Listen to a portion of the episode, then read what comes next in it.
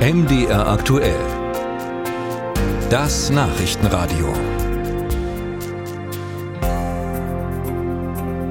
Hast du mal eine Kippe? Eine Frage, die unter Jugendlichen möglicherweise häufiger gestellt wird als vielleicht gedacht, denn der Anteil der jungen Menschen, die quarzen, ist sprunghaft gestiegen. Gemeint ist damit die Gruppe der 14- bis 17-Jährigen. Wenn die Statistik von der deutschen Befragung zum Rauchverhalten stimmt, sind es 200.000 mehr als vor einem Jahr, nämlich fast 16 Prozent. Wie kann es eigentlich sein, dass Rauchen, obwohl es meistens nur noch vor der Tür geht, obwohl auf den Packungen Warnhinweise aufgedruckt sind, obwohl die Zigaretten immer teurer werden, offenbar immer noch als cool gilt? Warum greifen Jugendliche zur Fluppe? Ich habe darüber mit Heino Stöver gesprochen, Professor für sozialwissenschaftliche Suchtforschung der Uni Frankfurt. Herr Stöver, warum ist denn die Zigarette immer noch interessant für Jugendliche? Ja, also die ist interessant äh, geworden, in der Tat. Äh, die Daten, die Sie gerade genannt haben, die stehen allerdings in der Kritik, weil es am Ende der Studie eine sehr kleine Gruppe war, die befragt worden ist. Und äh, das ist dann extrapoliert worden auf 200.000 mehr Jugendliche. Ähm, ob das so schlüssig ist, darüber gibt es große Differenzen.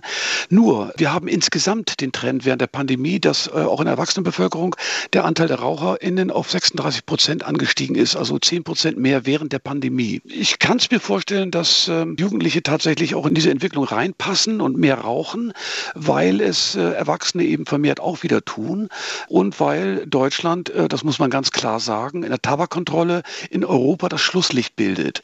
Wir haben Zigarettenautomaten, so viel wie kein anderes Land auf der Welt.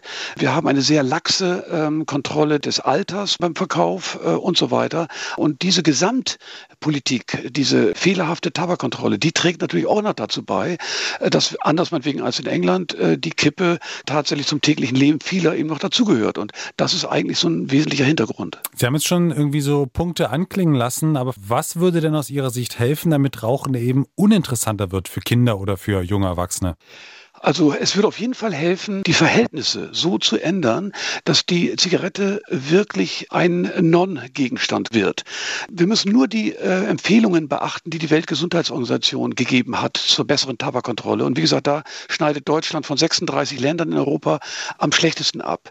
Äh, wir haben eben äh, zum Beispiel kein Plain Packaging, wie das in England ist. Also alle Zigarettenschachteln sehen gleich aus. Es gibt keine Brand-Logos mehr. Ähm, die werden auch nicht mehr sichtbar sein. Und sondern nur noch hinter geschlossenen Schränken verkauft und äh, gelagert im Supermarkt.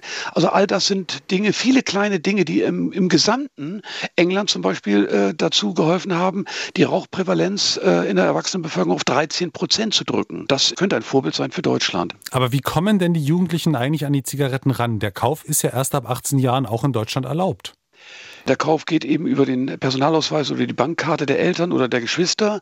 Und da ist es ja schnell möglich, dass man einen 18-Jährigen kennt oder wenn man für die Eltern selbst Zigaretten holen soll mit dem Personalausweis äh, oder mit der Bankkarte, schwupps, dann sind zwei äh, Packungen gezogen.